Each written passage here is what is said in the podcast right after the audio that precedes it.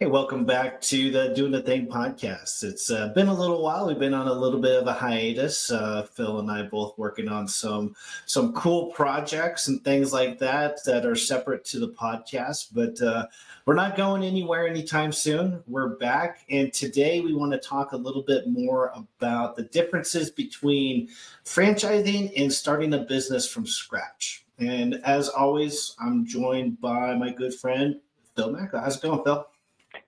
Hey, outstanding. It's been a great Monday so far. How you doing, my friend? Yeah, pretty good, pretty good. Yeah, as always, you know, this is our our week start of the week warm up. yeah, doing some recording yeah, I, on Monday. I just have to share this. I was not under duress.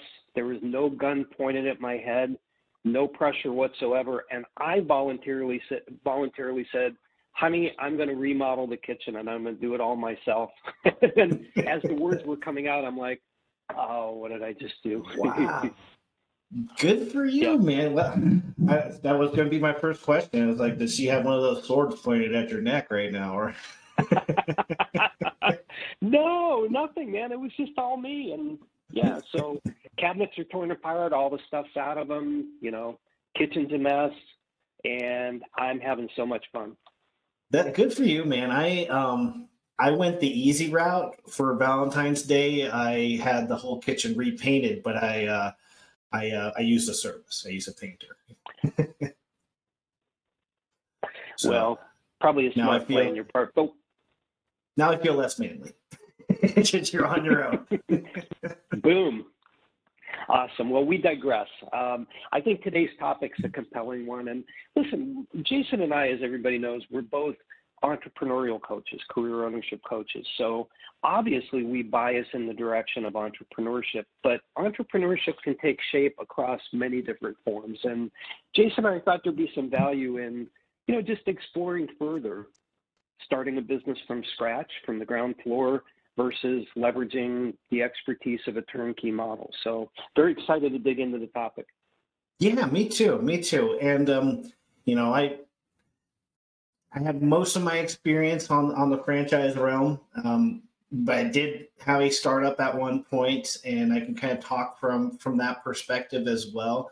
I know you, Phil. You've had uh, you know you had a couple of startups uh, of your own along with a franchise. So I think I'll start off with the, the, the kind of the pros and cons of, of starting on the franchise side. So so so the pros of a franchise, um, you know, you've got a proven system and a proven model. Um, you know, I'm going to bust a myth right now, but I'm not going to talk a whole lot about it. But you know, franchises are not just about you know fast food and French fries. They actually traverses about 85 different industries. So there's those home based, there's those brick and mortar, stores, beauty, real estate, coaching, the list goes on. But so so there are franchisors out there. Those are the people that create the franchise business model that you might be interested in. And and their sole goal is for their franchisees to be successful. So they actually do not win until their franchisees win. So that actually really shows how much support you can see in a franchise system. Are there failures in a franchise? Yeah. Uh, is failure reduced significantly? Yeah, and you know, depending on the brand and the model that you're looking at, some have you know a 99% success rate. Some only have maybe a 40 or 60% success rate. It really depends on the franchisor and how they built their system, and also depends on you, the franchisee, on how they operate that system. But really, you're looking at starting your business and a franchise. When you sign up for a franchise and you say, "Hey, I want to be an entrepreneur let's get moving. I like this idea of this business. Once you get going on that, you're actually kind of starting your business on third base rather from the bench. So when you're doing that startup business model, you're starting completely from the bench. You're, you're not even in the batter box. You know, you're you're you're waiting to get up to bat. And, and that's the big difference because you've got that recognizable brand. Even in like a newer in a newer franchise, the, that brand is recognizable to way more people than you know if you were to do something from scratch. Anything to add to that, Phil? Yeah, you know, um, I think that, eh, you know, again, our bias is towards entrepreneurship. And look, um, the first question I think you should ask yourself if you're considering getting into business and, you know, wanting to investigate starting something on your own and comparing and contrasting that with turnkey models. Um, if you have the, the world's next best innovation, you're a creator, you're a scientist, you're developing apps, things like that, go do that, right? There's a whole market for that, and that's not something that uh, the franchise world can replicate. Um, mm-hmm. Setting that aside, let's take two different segments. Let's look at personal services businesses. And what I'm referring to here is consulting, coaching are two great examples. Um, and if you're weighing out whether or not to start your own versus leveraging the system, I think one of the biggest things you have to ask yourself is do you have the expertise? But more importantly, if you do, do you have the Rolodex? Do you have the circle of influence? Because, um, and I hate to say this, but you know, I go on LinkedIn recruiter often, and I find people that have full-time VP jobs, director level jobs, and so many of them underneath that is a second uh, listing that they have that's currently to present, and that's their LLC or whatever that business is. Um, and I'm sure that they're great at what they do and they bring a lot of expertise. But the challenge you have, unless you have a Rolodex, is there's a world of people out there claiming expertise in a space. Um, so if you're thinking about a personal services brand, unless you have that Rolodex to get you started and maintain you, you through years one and two until word of mouth and referrals build up, it may be better to evaluate a methodology that can drive business to you that has some name recognition and, and traction in the marketplace, right? So that would be the first pointer I'd throw in. Um, second thing I'd say is switching to a service opportunity. You know, if you if you're a good painter, you can open up your own painting company, and that's a little bit easier actually, in my estimation, than a personal services brand. Um, but the challenge there comes in in scalability. How do you grow the business? How do you understand the regulatory changes within that industry? When do you scale up equipment wise? How do you leverage tax advantages? Um, and I think you have to weigh that out as well as you're considering. Yeah. So those are my I, couple I, of thoughts. I really agree with that too. You know, coaching brand versus coaching on your own. Uh, coaching on your own, um, and I think even with a recognized brand, you you should um, be prepared to build that big book of business and build build that Rolodex and do some of that hard work.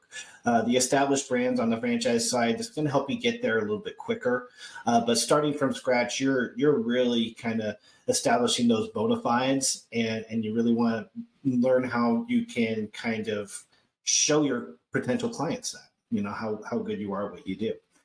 Um, and and on the painting side, like like you said, I I always um, you know pose the question when somebody is is really good and they have a really great skill that's a hands-on skill, and like they could be a handyman, they could be a painter, they can you know do X, Y, and Z. Like how how comfortable are you in doing that versus how comfortable would you be with slowly exiting out of that tactical work in that business so you can manage people and scale? If you want to have a big painting business you can't be the painter. You, you could be but you're going to limit yourself significantly. Yeah. Yeah 100% so i think that leads to the next thought that i would have as um, someone makes that consideration I think you have to look also at bandwidth and timelines. Um, and when I talk about bandwidth, I'm referring to financial bandwidth. Uh, I'm referring to resource and time bandwidth. Mm-hmm. Time being probably the most important of those things, and mm-hmm. also timeline. Because, and I'll tell you from personal experience, um, I was with the food service organization for 13 years, and I survived. I don't know countless layoffs, downsizes, right size M&As, everything. And then when our larger competitor acquired us, that was the time when I had to make a choice. Do I want to make a lateral move or do I want to take a package? And I took a package and I started my own medical diagnostic company. Literally put a desk in my garage. nice. And, um, you know, and in the summertime in Temecula, California, it gets damn hot. I'm going to tell you that. Yeah. Um, yeah, it does. Over the course of four years, it went from just me to a referral network of 100 people around the United States and a business I took into Scandinavia and Europe. Um, and while that was all amazing, and while I figured out how to scale just based on my background and experience in sales and management, what I couldn't keep track of is the regulatory changes affecting this industry. I was in medical diagnostics, and at the time that the uh, Affordable Care Act was being negotiated, it just pretty much shut down the capital equipment market. And I didn't oh, see it man. coming. Um, gotcha. And so this gets to, you know, even if you have a viable product, do you have the bandwidth and the resources to stay ahead of competitive changes, regulatory changes? If you do, fantastic. But it's a question you should ask yourself. And if you don't, um, turnkey businesses and franchise concepts do have that structure in place yeah. to see into the future, right? They do, they do, and, and and adjust with the market and the economy as well. Um, you know, and, and, when you talk about bandwidth, I think mental bandwidth is is an important thing to to, to consider as well because uh, mentally, are you prepared to completely start from the bottom and, and, build something and create something, or mentally, are you prepared to learn something and execute a system where a lot of a lot of that that front end kind of stuff is already created, and then being able to you know leverage that mental capacity right into you know actually the actual operations of your business rather than the creation of the business you know so kind of considering where you want to apply those mental energies is going to be important as well yeah and then um, one of the things i frequently hear from people that i work with and i've had several clients who have said I love the coaching you gave, and it convinced me I want to be an entrepreneur. But I'm going to start my own company, which, by the way, we celebrated. It's amazing. Um, yeah. Yeah. Um, but you know, they talk about having the creative control over their brand, and that's a mixed bag, in my it opinion, in, in, my experience. And, and so I'll give you some examples. You know, first of all, the it's a misconception that you don't have creative input into a franchise concept. What a franchise concept does is defines the eight lane highway that you can drive on. And as long as you stay within the guardrails, you have freedom to do many, many things. Um, but it does allow you to focus in on your core competencies without having all of these other aspects to manage. Now, as a startup entrepreneur, I had to figure out my referral partner commission program and make sure that it was profitable. I had to figure out how to set up training and support such that if I place something in Utah, how do we train the medical professionals to do it? Um, yeah. I had to have the marketing strategy. I had to know what databases to buy in order to get the information to reach physicians. I had to understand CPT and ICD 9 codes, and I had to teach myself all of those things. Um, whereas in a turnkey franchise system, you have resources, you have a peer network, you have an organization behind you that can provide you those insights and that information that you'd have to go out and get on your own. And again, that comes back to timelines. If you are okay with going through that adventure of learning and getting some bumps and bruises along the way as you do, which you always will have as an entrepreneur, then again, maybe startup is more appealing. If you want to shortcut that learning time and leverage the experience of other people to make you more effective more quickly, then maybe a franchise model might be the direction to go. Yeah, absolutely. And and you know, we haven't even discussed all the other ways you could be an entrepreneur too, you know, and and, and this is just kind of scratching the surface. Um, because you can be like franchising offer also offers this, but you can buy an existing company that that's fully staffed and you know, it has has a has a good record of profitability in it. You could check his P and L. You could check all that kind of stuff. You could do that on the franchise side and the startup side. You could buy a mom pop or something like that, um, or you could be that investor entrepreneur. Some people really like what they're doing professionally and want to do things on the side. You know, which you could accomplish on the franchise side, or you could just be very low impact and focused on invest investing.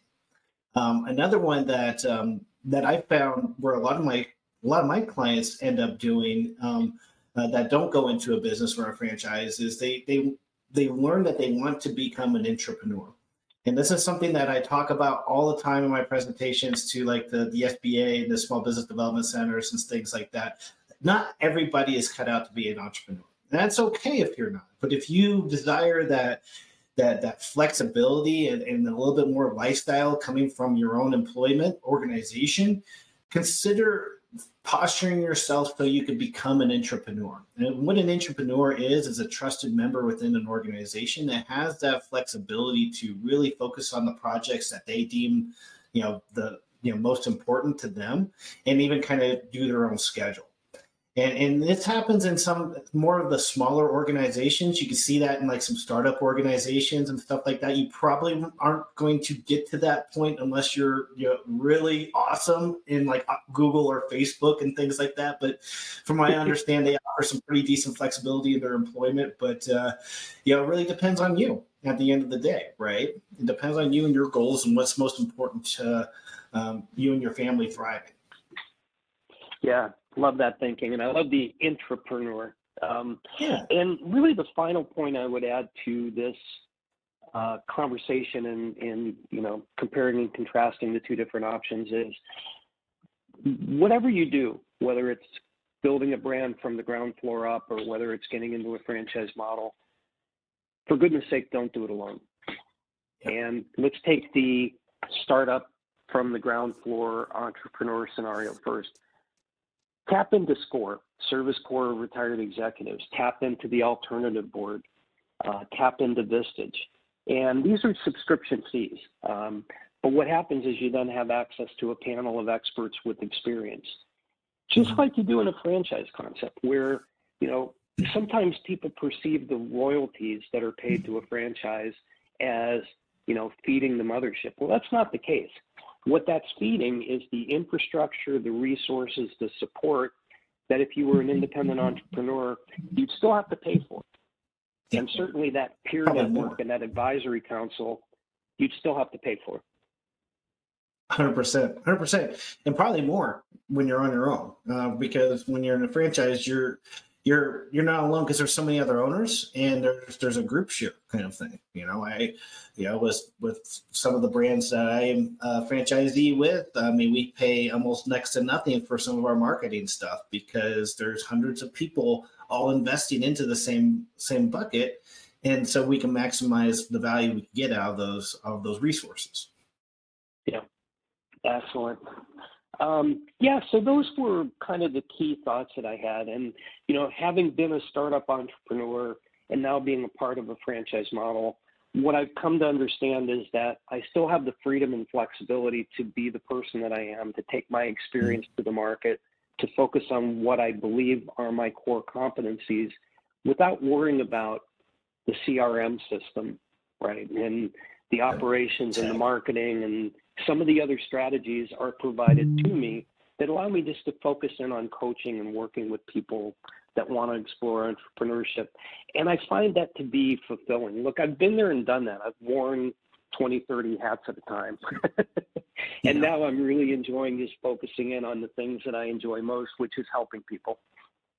100%, man. Yeah, I think coaching is probably one of the more fulfilling things that we do every day. So, yeah, well, I, I'm going to keep this short, um, unless you have any other thoughts to bring to the surface. No, no, I think, you know, hopefully everybody listening got a lot out of this. I got a lot out of it. And, you know, you and I co hosted it. So, yeah, I think it was a good session. I agree, man. I agree. So, hey, if you guys enjoyed this, uh, reach out, let us know how we did. Um, you can find us on LinkedIn and, uh, that's pretty much where we reside for the most part is linkedin. You can probably find me on facebook and instagram and stuff like that but uh, i probably you probably won't be able to hear from me as much as you would from linkedin or our websites. But uh, yeah thank you again and if you think someone else could benefit from this uh, go ahead and give us a share and we'll see you next time. Awesome. Thanks everybody